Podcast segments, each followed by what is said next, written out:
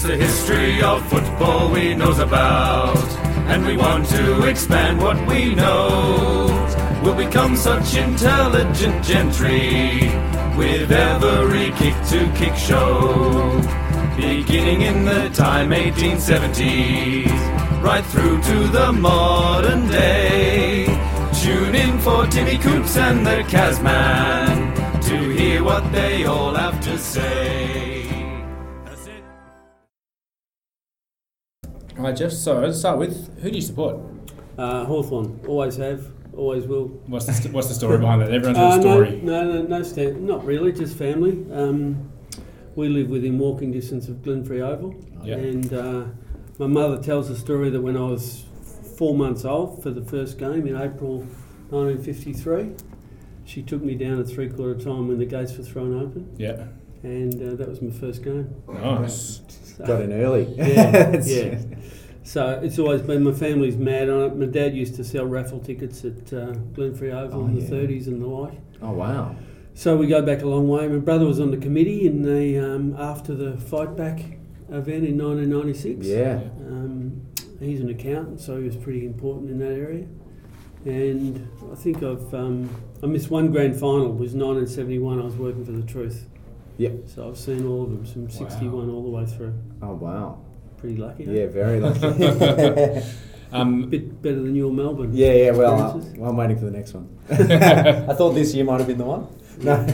Fair enough. uh, whose number did you have on the back of your jumper? No, I don't think I did. We, we, I've got a photo of me. I was a toddler of a knitted Guernsey, Oh, Yeah. so yeah. no no numbers in those days. But probably when I was growing up, I think John Peck would have been my favourite. So if we had numbers, it would have been twenty three. Yeah. Nice, which is always seems to be a good number with Hawthorn players. It has been, yeah, has been. Uh, a couple of uh, omissions. I'm not sure. I'm not sure that Simon Crawshay fits into that. Ron Scott, John Peck, um, Buddy, Yeah. Dermott. yeah. Yeah, it's a Yeah, good there's a few good ones there. Tim definitely. O'Brien, the latest. Oh Yeah. yeah. Yeah, he's okay, but I don't think he's up to that. yeah. It's a lot of pressure, isn't it? yeah, Taking that one on. Yeah. And the best game you've seen? Well, it's hard to say the answer to that because, um, look, funny thing, we're doing a book on 1989 Grand Final, Oh yeah. and I, I was sports editor at the Sunday Age in that month, and being a Hawthorn fan, I wanted to go to the footy and see the Grand Final, but I had to leave at quarter time, and I think at that stage we were seven goals to one. Yeah. Yeah. which wow. Gary Ablett kicked the first goal in about the first 30 seconds of the game. Yeah. Yeah. Um, so that quarter of footy is pretty impressive and embedded in my head. Yeah. Um, so Tony Wilson's doing that book, which will be, we're hoping for August. It'll probably be August, September sort of thing for this season. Um, just in time. For, well, it's, it's it's 30th 30 anniversary. year, they had the anniversary last week, Yeah. um, official, but that doesn't matter for the for the book. It's still 30 years since Yeah. the event. And what's the what's the kind of premise of it? Just Well, Tony Wilson's written for me before. He wrote a book on Australia's um, uh, World Cup tour of Germany Yeah. in what year was that? About um, four, eight years ago. yeah, yeah. Oh, 13. oh yeah, yeah. The one the, The- where John obviously kicked the goal to get us in there. That's right. Yeah, Yeah, 06. yeah. Yeah. So he did that book for me, and um, he was actually a Hawthorn under 19s player in 1989. Oh, so okay. it, it just and his father played in the 71 grand final. Oh, Ray wow. Wilson, number 10. So there's that family heritage, and he's a crazy Hawthorn supporter. Um, he jumped at the idea, and he's been interviewing furiously on both sides of the fence. Amazing. So we ho- I think that'll be a really good one for us. Yeah, so just the, is it sort of the whole year leading up to it, or purely? It has of based around- backstory, but it's about the Mainly about game. the game. Yeah, Yeah, wow. Yeah. Um, Fantastic. But the backstory is important because that was the year the Hawks came from, I think, 43 points behind three quarter time in, at Princes Park Oh, Yeah. yep, yep. to win a classic. And they never won back to back flags. Yeah. yeah, yeah. Um, and Alan Joyce was. Um, Caretaker uh, coach. Yeah, yeah. That's so right, Yabby yeah. came back in '89. Is that? I'm trying to think. Oh no, Joyce was 88. 80. Was he? Uh, where Or was he 91? Uh, Oh, okay, yes. Yeah. I think he was 91, Joyce. Maybe. Yeah. Um, Anyway. So 89 grand final? Yeah, so the first quarter of that game sits in my head pretty much, and I, I remember leaving the MCG and I got in a taxi, and the bloke said to me, "Why the hell are you going? It's quarter time." so back to the Sunday Age, to Yeah. get it all done. Yeah, Oh, and wow. uh, watch it unro- unfold on television. Yeah. Nice. Oh, well, let's uh, get into the Slattery Media Group then. Yeah. Can you just tell us a bit about it? Well, um, my career has been in journalism and footy writing mainly. I started out in the Truth in 1971 doing racing, Yep. and then in 77 I went to the Australian doing general sport. In 79 I crossed over to the Age, and from 77 onwards I was pretty much doing footy, although I did cover the World Series cricket for the Australian. Yeah. Um, in the early 80s, I left 82. I went and started a restaurant. Then It's a 87. very different yeah, career. just a change of career. 87 was sports editor of the Herald. Um, and then 89, I was the first sports editor of the Sunday Age. And then left there in 90, in 90 and with a few others, we started the Text Media Group. And one of the first things we did in that period was create a, re- um, a magazine for kids for the, the for the AFL called Footy Stars. Okay. Oh, I'll put yeah. that on. oh, okay. Yeah, and um, so that was the start of a relationship with the AFL in a different form, other than being a writer on the game. Yeah. And uh, in '95, I was commissioned by the AFL by Tony Peek and Ross Oakley to um, assist in the transition of the record from a, a pocket-sized book to the A4 product that is today Yeah, in the wow. Colour magazine. Oh, that's interesting. So from that point on, from '95 uh, through to 2011, um, we were the official publisher of AFL publications. And, and what that means is anything that the AFL funded and, and needed to be produced in publishing, we, we did it You for them. Oh, Yeah. wow. So that was the basis of um, of Slattery Media Group. Uh, it was a great period for us. We did stacks of things for the AFL, from pamphlets to logos to medals to you know. We created the Norm Smith medal, the new one, the The- new the Premier's medal, yeah, Oh, wow. um, all that sort of stuff. The upgrading of the Brownlow from what it became a little tinny thing to the full-on gold that it was supposed to be. when Yeah. Was created in 1924. Yeah. Um, and so in that period, uh, and, and before when I was writing on footy, I had a great interest in the history of the game, Yeah. and it had never really been done, and still hasn't, other than by us. Yeah.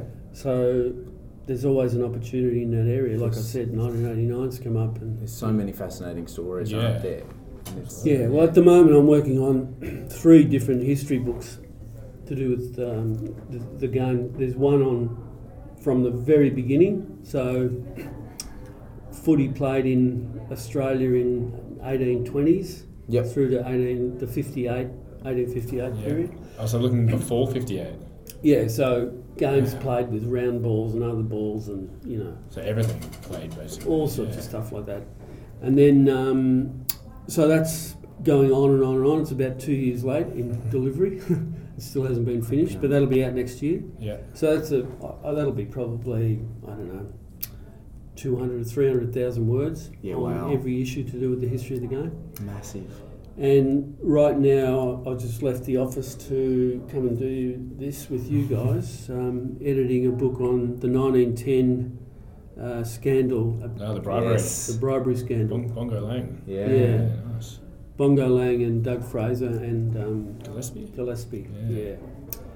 So that's quite a complex editing job. that I can imagine. And we yeah. put, yeah. yeah, like where, so with something like that, where are the, is it interviews, where are the sources coming coming from? So, It's, because bu- it- two, some historians from Deakin University doing it. Yep. Um, Tony Joel and, and Matt Turner.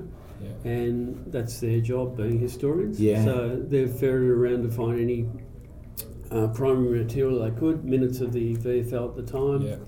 um, newspaper articles, whatever they could find. yeah, it'd be tricky, wouldn't it? Sort of.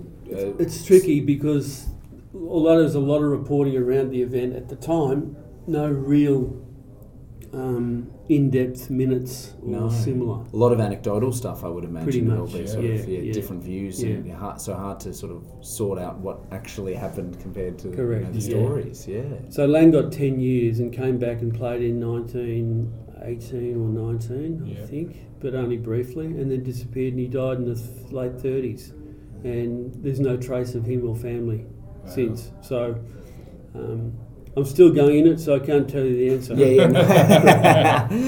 I can imagine. So, I guess um, taking a step back, so you started out with the truth. Yeah. What sort of drew you to journalism in the first place? Oh, it was just a job. I was interested in horse racing, and Yep. it was a job for a racing cadet, Okay. and I happened to fluke it. Um, Yeah. so that was 1971, Yeah. and that's the reason why I missed the 71 grand final. I was actually at the Moonee Valley races. Oh, day. really? Yeah. So from that, uh, I just learnt the craft of you know, Writing from detail and um, getting detail right, which is so important when you're a cadet on racing. You've got to get the form right. Yep. So that sort of extends into a fetish for fact checking, Absolutely. all this sort of stuff. So Of course. You're still into the r- racing? yeah, bits So, and pieces. yeah. Yeah, yeah, um, yeah. I actually race greyhounds these days, but so Oh, yeah. uh, don't go to the races, mate. yeah. So being the AFL's official public publicator, Publisher? publisher, yeah, that's a huge responsibility. Well, yeah, at the time we were commissioned to do their work, so the responsibility was more to do with to make sure that the um, morals and values of the AFL were represented in print. But there were there were um, processes on the way through of, of um, other people checking, but you, you're right in general that most of the responsibility for the content left with, was left with us because they trusted us to do the job and carry the um, the AFL's position as it should be. Yeah. Yeah. So That's a great if- position of yeah. trust, yeah. So if, if you look at when we started in '95 and look at the way the annual report of the VFL, uh, AFL in that time um, developed from basically you know a staple few sheets to what it is today, that's an indication of the sort of work we did um, to grow the brand from all its publications to represent the joy of footy. Yeah. And it's, it seems like, I mean, li- listening to a few other people's research, like the, you know, we talked about the, se- the season that was 93, Yeah, that yeah. podcast and stuff, talking about Ross Yeah. Oakley. It seems like that was a period where the AFL was really moving from uh, into its the professionalism that we now see. So that would have been a huge part of, you know, what you were doing as well, Yeah. is sort of changing the the external view of, of the way the game is looked at, I imagine, also. Yeah, well, in my time, it went from um, a two, three-storey building in Jolimont Terrace. Then I went around the corner to Jolimont Street, and then I went to the MCG, and now it's at Docklands. Um, and each of those evolutions, you might have had I don't know, ten full-time staff to fifty to whatever it is today. you know, Yeah. hundreds, hundreds. So it certainly developed um, as it had to because of the interest in the game and the, and the funds it was generating um, and all the opportunities that were available to a brand like the AFL to actually use. Uh, I don't mean it's in a negative way, but its capacity to exploit revenue streams. Yeah, yeah, oh, absolutely. extreme. Yeah, yeah, Yeah. yeah. Um, and as you've seen this week with the integrity issues and, and the, the, the issues with fans, it's got responsibilities, you know, that, that are Far-reaching, absolutely. Yeah, The, yeah. yeah, the the temperature taker of uh, community, really, in a lot of Pretty ways. much. You, c Yeah. you could argue whether they should concentrate more on the game and, and how it's played, um, Yeah. which it attempts to do very much. Yeah. know. Um, and, and that area has grown enormously in that period too. You know, there was a football operations manager and a secretary. Yeah. Now you've got, you know, probably 30 people in that department. now, Yeah. Yeah. Including analysts on the game that, you know, so they're almost attempting to have a, a facsimile of a footy club's footy department inside the AFL so they're not behind the way the game is played. Oh, yeah, okay. Interesting. Yeah. That's, that's fascinating, yeah. Can I quickly talk about the, the football record? Why did it move from the pocket size one to the A4? Uh, I, I had a real fondness for those the pocket size one. yeah, but maybe your fondness is um, lost in the midst of time because there wasn't much in it. no, okay. Um, it was basically the numbers, a bit of editorial, a few ads, some letters to the editor. Yeah, um, it wasn't a lot of pictures. It was mostly black and white. No, um, just text. there, there was, uh, I think, like most things, it's a commercial decision as well. So advertising had an opportunity to be in colour. yeah, Uh, there were there was rudimentary colour before '95, yeah. but when it went to the A4 or the, or the quarto size, um, the opportunity became greater. Yeah. Um, but also, it was about a time when um, presenting the game in a, an official publication was seen to be important. Yeah, by that's a good point. Ross Oakley and the commission. Yeah, absolutely. I absolutely. just like that whole thing of you had the nice little A4 one, uh, the the pocket sized one for the games, but then finals would be the, the big one, bigger the special yeah, ones. I, yeah. I, just, I guess it's from childhood. You just have those memories. Yeah, yeah. I think you might be overwhelmed. I, by I think I, might, I think I might be. Rose coloured. Bit rose Yeah. coloured. Yeah. Um, so you you talked before about um, leaving journalism for a little while. What what sort of took what sort of took you out? What took you into the restaurant business? Well, I just got married and um, we've been to Europe and uh, journalism in that time was a very devouring business. So Mhm. from you know nine o'clock in the morning till one o'clock the next morning, if you were doing it seriously. Wow. Um, so it didn't seem to me and to us that it was a good um, recipe for a long and successful marriage. Uh, and so we- we started a restaurant, which was a crazy thing to do because it's probably harder than. I was going to say know, the hours. You know, yeah. um, but during that period, 82 to 87, I was also contributing to the ages as a, doing column pieces and bits and pieces and stuff like that. So I never really left it in that sense. Um, so when the opportunity came in 87 to go to the Herald as a sports editor, uh, we continued. I continued to do the restaurant simultaneously. So that became a bizarre, bizarre period of fatigue. Um, I can imagine. so at the Herald, you'd start at five thirty in the morning and finish at about four, and then I'd go down to the restaurant and leave there at about ten, and then start again the next morning. Oh. So that lasted. So we- sold the restaurant in eighty eight. So you did for about a Um, year. Yeah, and then Wow. uh, then the Sunday Age. The Sunday started in eighty nine.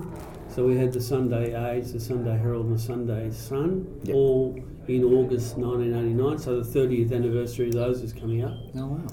Yeah, so um, I got the offer from Steve Harris, who was the first editor of the Sunday Age, to come over as sports editor, and it seemed a good idea at the time. And did, did that sort of weekly publication, uh, with that sort of allowance of for you to go more in depth with stories, kind of Yeah. lead you more to what you're doing now? The the idea that you can spend a bit more time, obviously spending a lot more time now focusing on stories, but did, was that sort of a natural progression through? Well, Sunday papers in those days were a, a, a basically a collection of events that happened in the week, analysis of the week, um, as well as the reporting of the previous day's events, obviously. So in the footy season, it was paramount that the footy was covered brilliantly, which we did. And uh, also that the, the team I had at the time, which included Mike Sheahan, Carol O. Wilson, Steve Perkin, Wow. Richard Hinds, Jared Wright, um, was just Group One performers, all of them. So they had access to the best news, the best reporting, the best feature writing. Um, we had Wayne Ludbey as our chief photographer. So it, it was a great period for us to do more than just once over lightly in the Yep. Sunday papers. And the same thing applied to the Sunday Herald. That was a great paper for a period.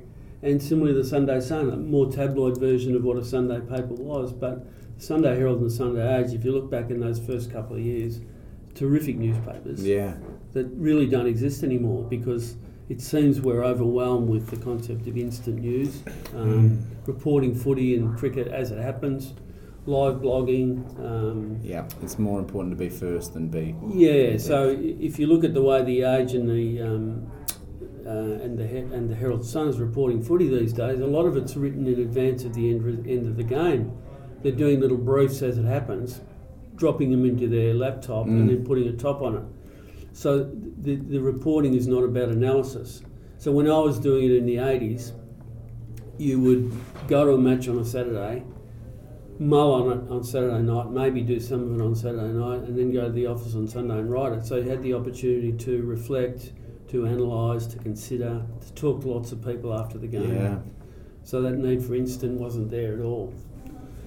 So one of the books we've just uh, published is The Electrifying 80s, which is a collection of footy writing through the 80s, which um, which demonstrates exactly what I'm saying: time to do things well, Yeah. to seek sources, and to get information, Yeah. and, and write it really well. So that's our latest book, actually. Oh, fantastic! Yeah, so I, I can tell obviously by you you the, the that's sort of what's missing in today yeah, in today's writing, isn't it? It's we just don't have the time or the Mm. the the, Well- the concentration span. I think is probably the, the Uh, big that's problem. what it's put it down to. But I think, um, look, I- I think it, it, it seems to me editors don't have the guts to actually reject the, it, the need to be quick Yep. and let their reporters take time to do things. Um, maybe I'm wrong. I I haven't been inside the, the daily uh, grind for a long time, but there's a, there's a way you can do it that still gives you opportunity to analyse and speak to people and um, you know get it done properly. Yeah. Yeah. Absolutely. Getting all the different all the different perspectives before you publish the story. Yeah, yeah, and talk to as many people as you can, not just the coaches' conference. Yep. Yeah. Yeah. yeah. Um, so, football history is obviously something you're very passionate about. Yeah, Uh, it's re- and something that we do. That's what we're passionate about as well. But one thing we tend to notice is that football history, if we're talking about VFL, AFL, it's kind of like 1950 onwards. A lot of the stuff before that gets really brushed over. How, is that a responsibility you think we all have to to rehash that? well, um, you're probably right because there's not a lot. I mean, there, there, were, there are biographies of some of the star people of that era. Like the Roy Cazaly one's a, a really good one from that era. Mm. Yeah, so we produced that uh, last year, I think, Yeah, maybe the year before. Yeah. Um, and the Red Fox, which was about Norm Smith, probably eight years ago, and then uh, King Richard on Dick Reynolds. Yeah, the Dan Eddie one. So the, the, the I suppose the answer to your question is the fact that those books could be written now suggests that they should have been written before. yeah, and there's so Um, many champions and Yeah, people we don't know about, or people the regular people don't know about unless you dig deeper. Mm. So many champions that we've discovered a- through doing the, our podcasts. The yeah, I guess the the conversation has been, you know, people think of football history as what's happened since you know the fifties and sixties. A lot of people don't go further, further, back. back. but there's so many brilliant stories, and you, you know, just talking about Yeah. 1910 and these things. There's am- there's amazing things that happened further back that it's kind of I harder. lost. Yeah, Yeah. yeah, did Lost get a bit time. lost in, in time. yeah. So Well, Mark Pennings has done a lot of stuff on the 18 Yeah, the 50s onto the 1890s about the prehistory of the game. yeah, Yeah. Um, that's an incredible. And Colin Carter is mounting a challenge to get premierships back to, uh, well, not necessarily premierships, that's sort of the way it's couched, but Yeah. to recognise that the game began in 1870. And Yes, I, I noticed your name was mentioned in Yeah. the exhibition. yeah, I, I think 1877 is a better starting point because that's when the VFA was actually formed as an organising body. Yeah, In in times before that, the clubs just sort of rolled up and had a game if they could. Yeah. Uh, if they didn't, they didn't. You know, so it wasn't really organised. But from 1877, it's been a very well organised competition, and and the VFAUs were seminal in what we play today. Yeah, yeah well, it's we've had some interesting discussions about this thing, about that point exactly. Because I, Tim's very much in your camp on this, and I, I kind of struggle with the idea of, of the VFA being part of the history of the VFL and the AFL because, it could because it was a split because it split off. So I kind of feel like it, that's kind of where the VFL started was 1897, and the VFA continued for such a long time after. It's Yeah, but if you take the names out, the clubs are the key points. Yes, So the yeah, yeah. clubs, I think 10 of the clubs yeah, in the VFA are in the AFL system right now. yeah. yeah, Um, yeah, so it's an inter- yeah. it's it's a good discussion. Yeah, it's very interesting. one that Colin's spent a lot of time on and a lot of work on, a lot of conversations I've had with him and he with others, and um, it, it seems the commission is warmish on it, but not red hot. I think. No. So, Need a bit more of a push. yeah. I think the the hurdle will be recognising premierships, but there's ways to do that. You could say this period, that period, from 1890. 1870 or 1877 to 1897, 1897 to 1990, and then the AFL period, the national game. Yeah. So we'll see where that goes. So it seems a lot of the books that are published through you are based on history. Why is that? Is that your call? Uh, Well, it, it goes back to what we were saying before. It's been an area that's um, been neglected. Yeah, Excuse me. And um, you, mentioned before the Red Fox being really interested in Norm Smith. Well, nothing that's been done on it. He's the recognised as the coach of the century. Yeah. So we also did Jock McHale. Yep. Now, funnily enough, that didn't sell very well at all, and Glenn McFarlane did a fantastic job on it. Um, when you say we, we, we cover history, well, we also cover living history. So Yes. Konrad Marshall was inside the Richmond Footy Club for two seasons, which happened to be a premiership season, one of them. Amazing. So that's a living history. Um, Peter Ryan was inside Collingwood in, nine, in 2009, uh, a year too early, unfortunately. Um, but each of those books has been commissioned on the basis that most people outside the inner sanctum of a footy club really don't know how they operate. Yeah. And in, in the case of Collingwood and Richmond, they very generously allowed reporters inside every part of the way the club worked. So if you read those books, whether you're a fan or not, you get a sense to understand how a professional football club and its players and its administrators and its football department actually work to get the best outcome on the field every Saturday, Yeah. every weekend these days. Yeah. Every Thursday, Friday, Saturday, Sunday, Monday. it is, Yeah. it's- it is like that, isn't it? So, So we're, we're up for contemporary stuff. It's just that the, the ground has still not been fully broken in the in the history of the game and the personalities who made it. Yeah.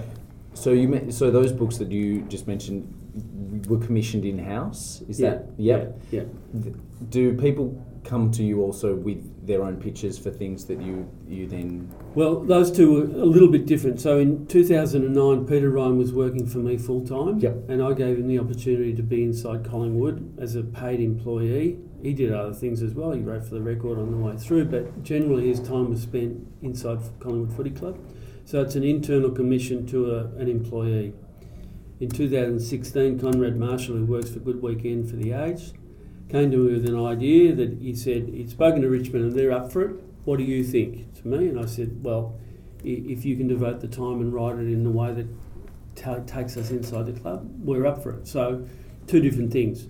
So, in the first case, you've got a fully paid employee. In the Yep. second case, a commissioned author who came to us with the idea.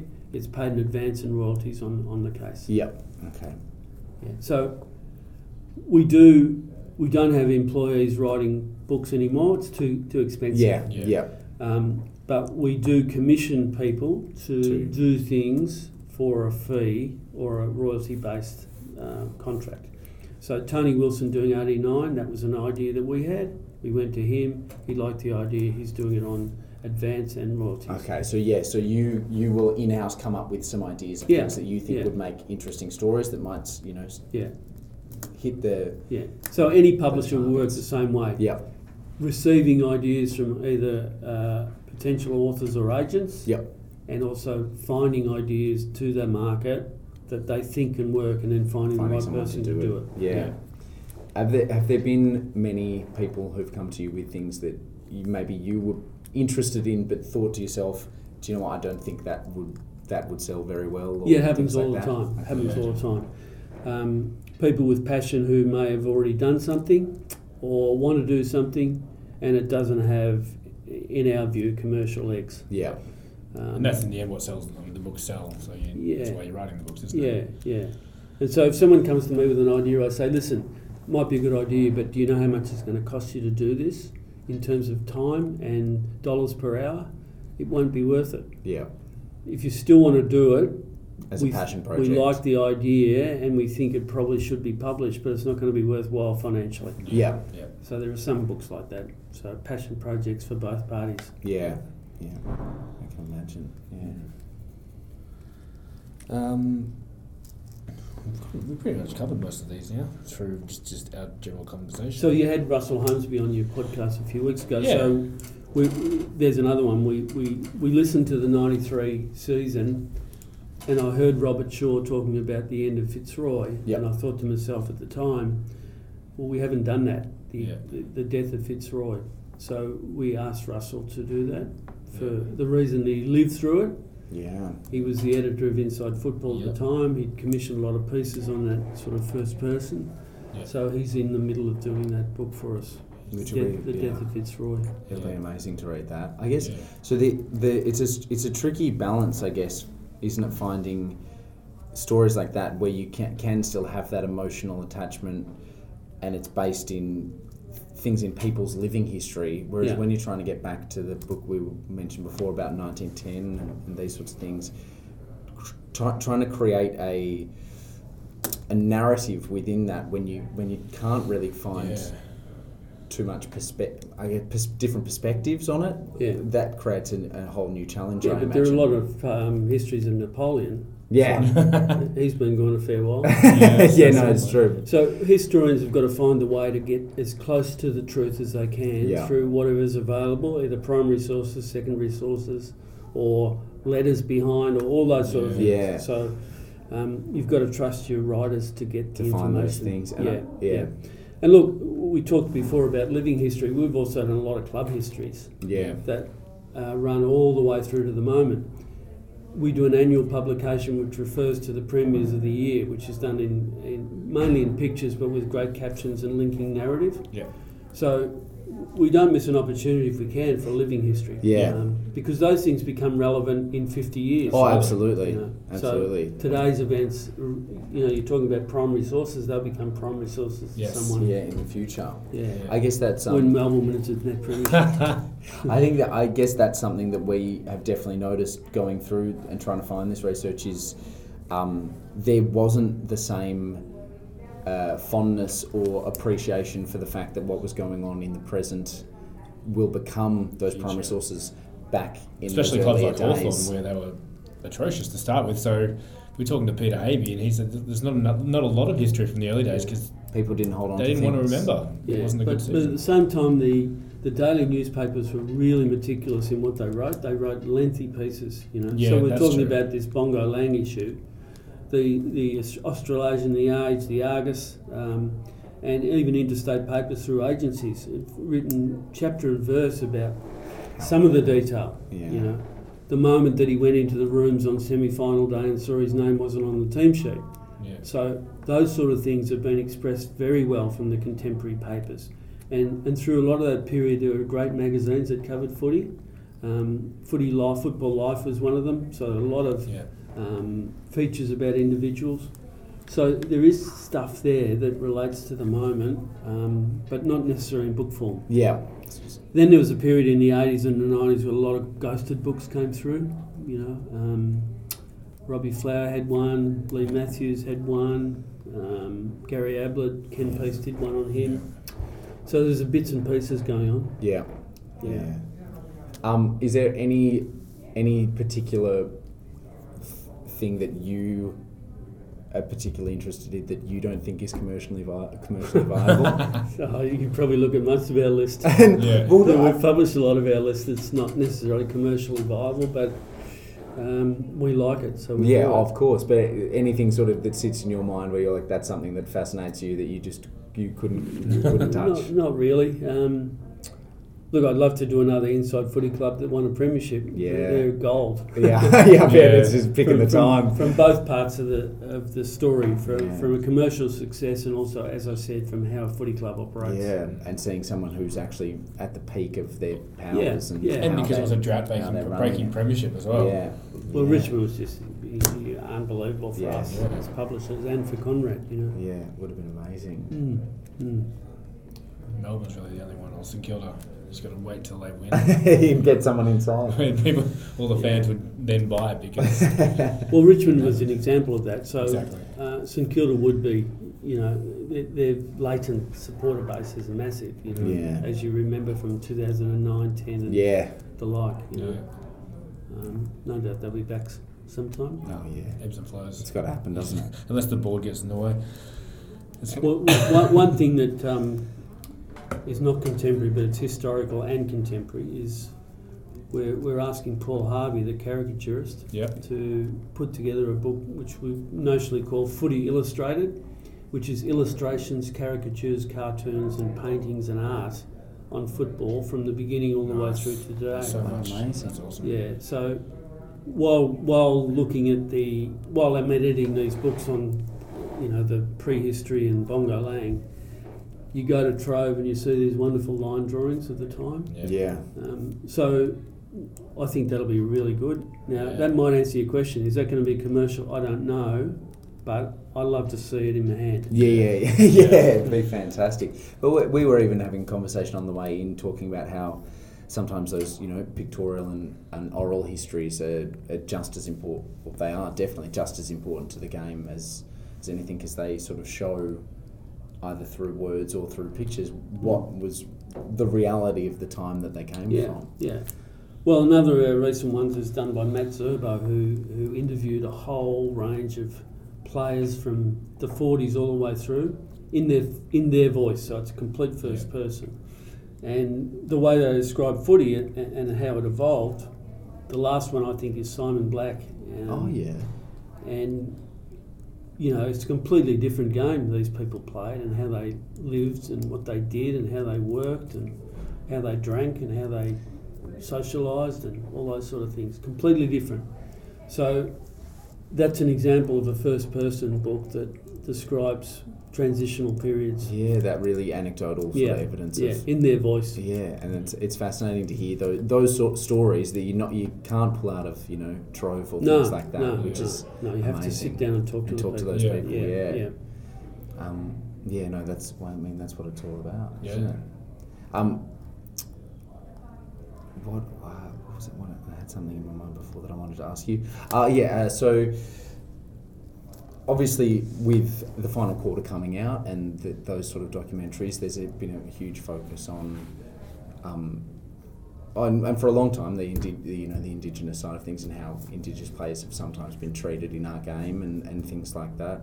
Um, are there any sort of focuses on, on that for you in the future? Do you think? on indigenous footy Yeah. Um, well, not specifically, but we've been approached by Roy Hay, who's just done a book on uh, Indigenous football in the 19th century, Indigenous footballers, and how they um, became part of the game. Um, and he's propped a couple of stories that expand chapters in that book into fully uh, versed profiles of some of these people. But other than that, and what we published in the AFL's official history in 2008, um, we haven't had the opportunity to do anything with Indigenous players. Yeah. I was, I was uh, approached to do a book on Nicky Winmar some years ago, um, but the editing process uh, wasn't a happy medium for the author, so they went elsewhere, Yeah. uh, which can happen I can imagine. Because we have strict criteria about how things are and how facts are and what, who you speak to and who you don't speak to. Yeah. So that's one that I would have liked to publish. Um, I think it was the 25th anniversary of the moment, Yeah. um, but they published that themselves.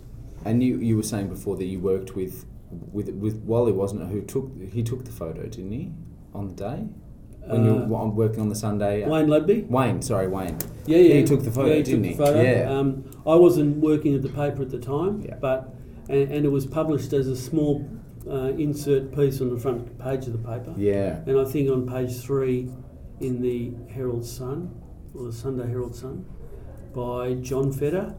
And they got Um, the, line, the byline wrong. What's that? They got the line wrong, didn't they? In the Uh, of them? I think so. They said we showed we showed like they thought he was saying we showed, We showed halves. him, yeah. Uh, unclear whether either of them actually heard what he said. Okay. And Nicky sort of prevar- prevaricates a little bit about what he actually said. So um, yeah, so that's one that we I would have liked to publish. Yeah. Probably not commercial to answer your question before, but it, it ended up being published by somebody else. Um, Adam's story, Adam Goodes' story, would be uh, well worth publishing. Of course, I- I would imagine he'd been approached by publishers who've got more resources than we have to actually um, produce his memoirs, his Yeah. autobiography. I don't know the answer to that, but um, that'd be a bestseller for sure. Yeah, I can imagine that. I mean, the, the, and leading on from that, there's been a lot more as time's gone on. A lot, lot more ex players releasing autobiographies or ghost biographies in the last decade. Yeah. Even would you say more so than in, ever before? Yeah, because the money they get is enormous. Yeah. Enormous. Um, I've been trying to get Michael Long's story for, I don't know, 12 years probably, from when he worked at the AFL for a brief period. Um, every now and again we get close, but then he goes and does something else. um, but Longy's a tremendous person and Mm. a tremendous story and a great visionary and purposeful individual who's done tremendous things for all of us, not Yeah. just the Oh, yeah, Indigenous absolutely. people. Yeah, Do so you- he's a great story waiting to happen. Yeah. Um, do you have a favourite of the books that you guys have published? Uh, the most commercial ones. I think our, our, my favourite's the grand final ones you released, the Oh yeah. volume one, two, and three, which Oh, I've got. yeah. They're awesome. Well, they Mm. were uh, complete commercial disasters for us because they cost a lot of money to produce, as you can imagine. And the, the thing is, the market, people want to buy books about their footy club. Yeah.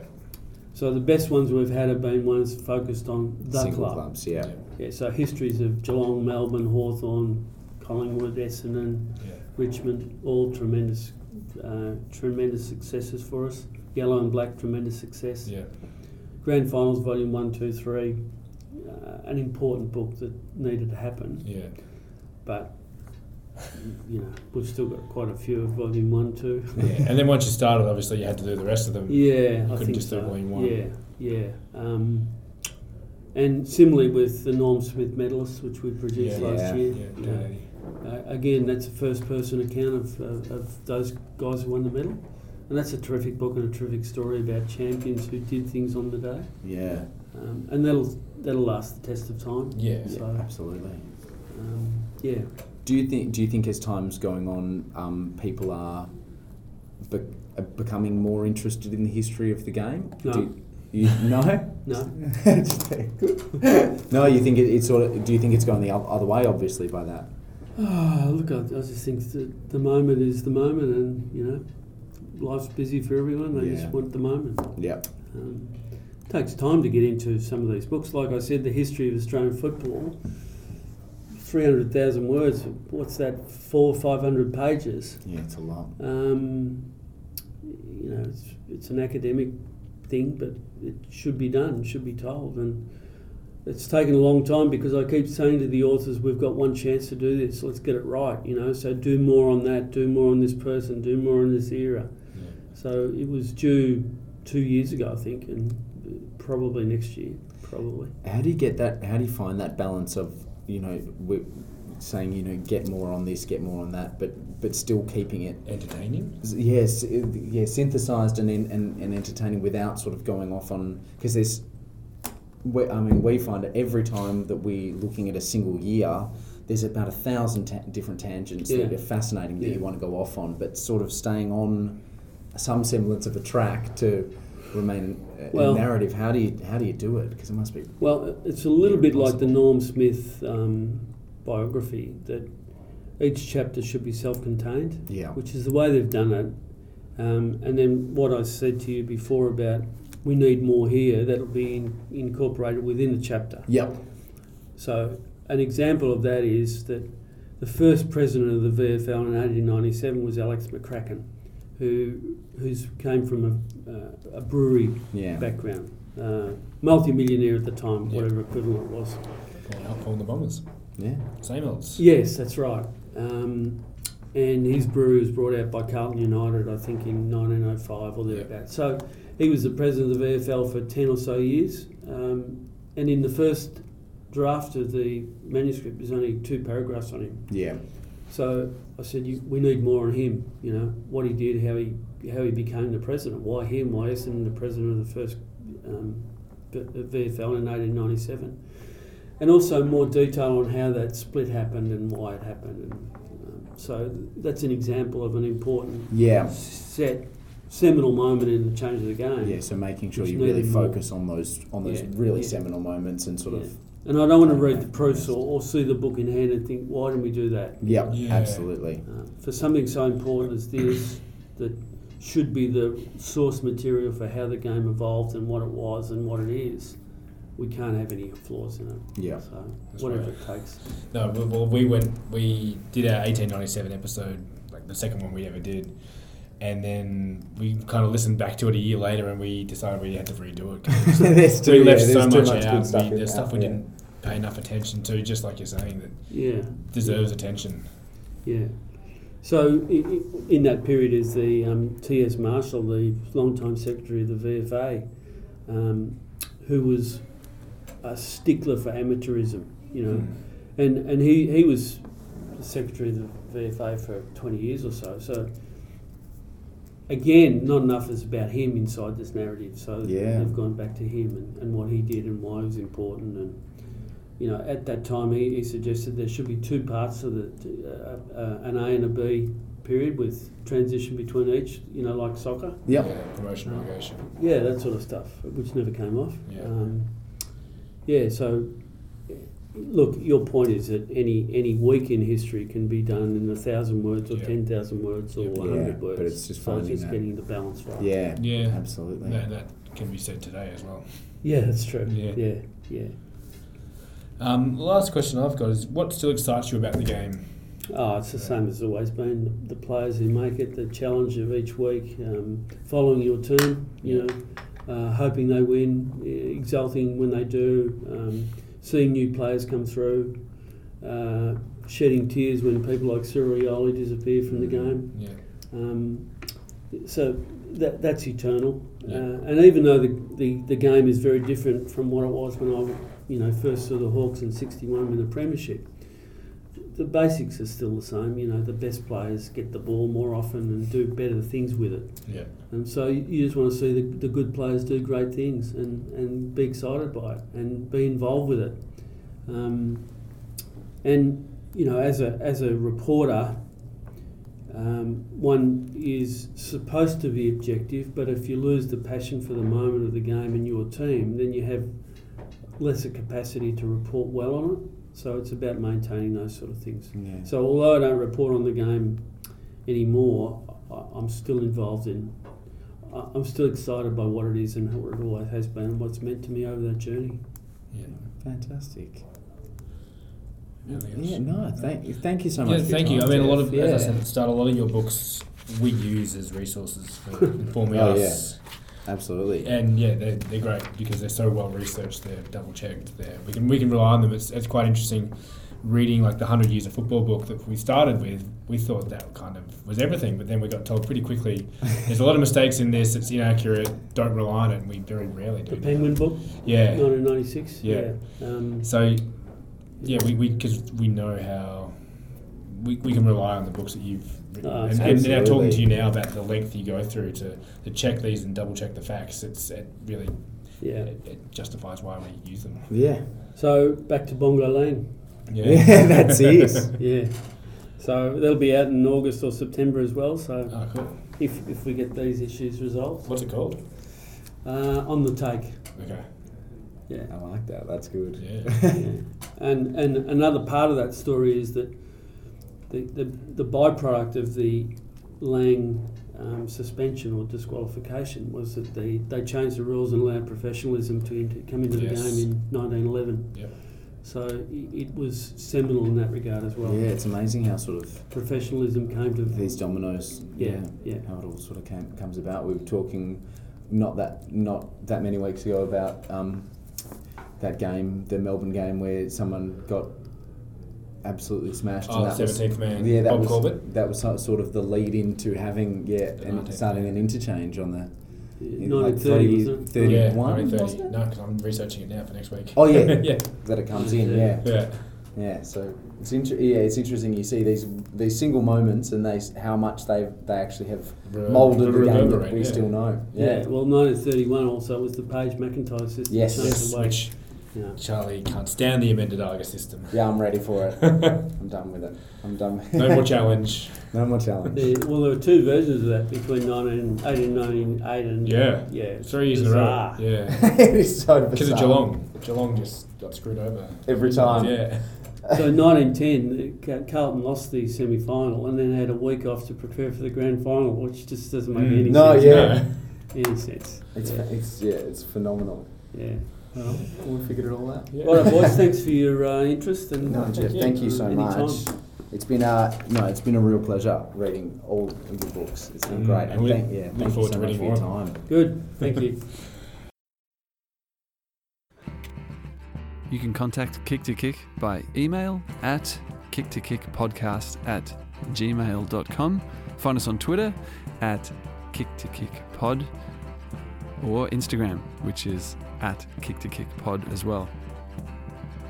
For our growing list of all our references, please go to kicktokick.podbean.com slash p slash reference dash list. Thank you very much for listening.